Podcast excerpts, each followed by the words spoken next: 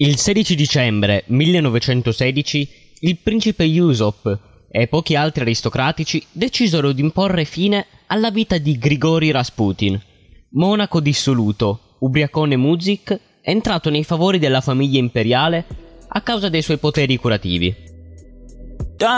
Io sono Mirko Rovere e questo è Stupidamente Podcast. Ricordati che Dante disse fatti non foste per vivere come bruti, ma per seguir virtù e conoscenza. Grigori Rasputin proviene da un piccolo villaggio siberiano che un giorno ha abbandonato per dedicarsi alla religione, alla meditazione e al vagabondaggio.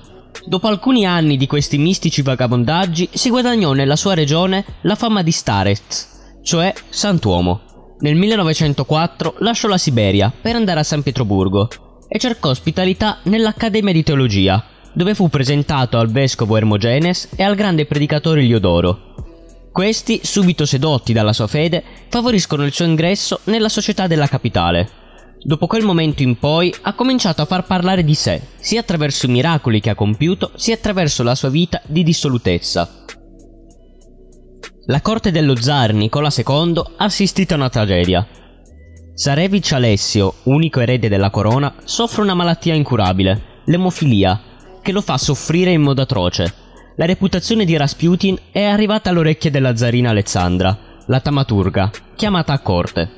In più occasioni allevia le sofferenze del giovane malato o riesce a fermare le emorragie, che in linea di principio sono fatali. Si può parlare di pure coincidenze tra le visite di Rasputin e l'evidente miglioramento della salute del bambino? Impossibile rispondere con certezza. Eppure l'influenza apparentemente positiva che l'uomo ha esercitato sulla malattia di Alessio spiega l'origine della sua presa sulla zarina, la corte e il mondo aristocratico di San Pietroburgo. La famiglia imperiabile ha una tale amicizia che comincia a essere chiamato lo zar sopra gli zar. Rasputin trae grande beneficio dal fascino che esercita, specialmente con le donne, quando una giovane ragazza viene da lui per un consiglio, non esita ad abusarne mentre le parla di Dio e della redenzione. La sua vita di dissolutezza, nota per non avere limiti, non gli impedisce di avere una corte femminile alla sua devozione, pronta a tutto per lui. L'appartamento di Rasputin diventa presto il luogo di passaggio di tutti i possibili firmatari e figure importanti. Nel 1916 il presidente del Consiglio Sturmer e il ministro dell'interno Protopov parteciparono alle sessioni di Giragischi che organizzò a casa sua. Questo ruolo suscita così tanto odio e gelosia nei circoli influenti che gli viene attribuita un'attività politica e una responsabilità che in realtà potrebbe non avere, anche se la zarina sembra essere al suo comando.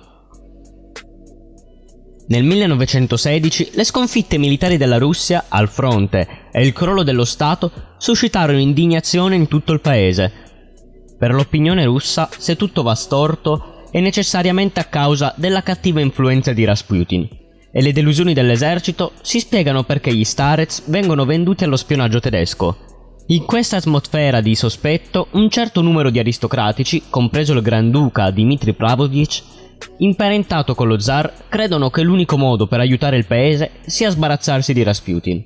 Un giovane principe di 19 anni si sente investito di questa missione il 29 dicembre 1916 invitò Rasputin a casa sua, al palazzo Moika, con il pretesto di presentargli sua moglie.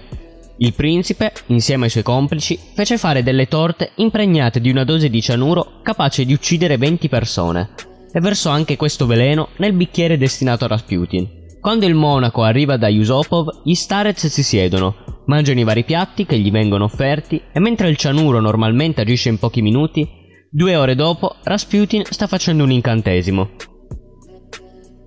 Il principe è esausto e Rasputin chiede ancora da bere. Determinato a farla finita, Yusopov prende il suo revolver e spara a bruciapelo. A questo rumore i complici emergono dai loro nascondigli. Un medico che esamina Rasputin conclude che è ancora vivo. Tuttavia, presto il respiro cessa e i suoi assassini scendono il corpo nel seminterrato del palazzo. Pochi minuti dopo Rasputin si alza, cerca di strangolare Yusopov e si precipita fuori. Gli bastano quattro pallottole per cadere e colpi di manganello gli spaccano la testa. I cospiratori avvolgono il corpo e lo gettano nella neva. Quando il cadavere del monaco viene ritrovato nell'acqua, si nota che era ancora vivo quando fu gettato nel fiume.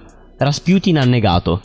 Questa resistenza davvero eccezionale contribuisce alla leggenda di Rasputin come superumano. Era insensibile al veleno. In ogni caso, ciò che chiamiamo una forza della natura aveva un temperamento straordinario. Dopo il XVII secolo e fino alla rivoluzione del 1917, in Russia sorse un gran numero di sette, i combattenti dello spirito. Considerano la religione ortodossa come una forma di idolatria, rifiutano il battesimo, non si firmano prima di aver pregato come vuole la tradizione e rifiutano l'istituzione del matrimonio, ritenendo che sia sufficiente il mutuo consenso. Per loro la principale fonte di fede non è la Bibbia, ma la tradizione orale vivente, che i fedeli tramandano di generazione in generazione. I bevitori di latte. I membri di questa setta, fondata da Simeon Kleine, sono in contrasto con i combattenti dello spirito e la Chiesa ortodossa. Distruggono tutte le icone o le trasformano in legna da ardere. Non bevono bevande alcoliche e i loro figli non hanno giocattoli, non sono autorizzati a passare il tempo in strada o mangiare dolci, ma non sono mai puniti dai genitori. Le donne non indossano gioielli, ma sono trattate come gli uomini. I flagellanti si frustano a vicenda con rami o stoffe ritorte durante le riunioni per mortificare la loro carne. Secondo la loro dottrina, Cristo si reincarna periodicamente in esseri umani che chiamano Cristo. Conosciamo casi in cui i partecipanti prendono la comunicazione bevendo l'urina del loro Cristo ed entrano in comunicazione con il Signore durante danze rotanti, tipi di sessioni di estasi e frenesia collettiva, da cui escono purificati. Decastrati.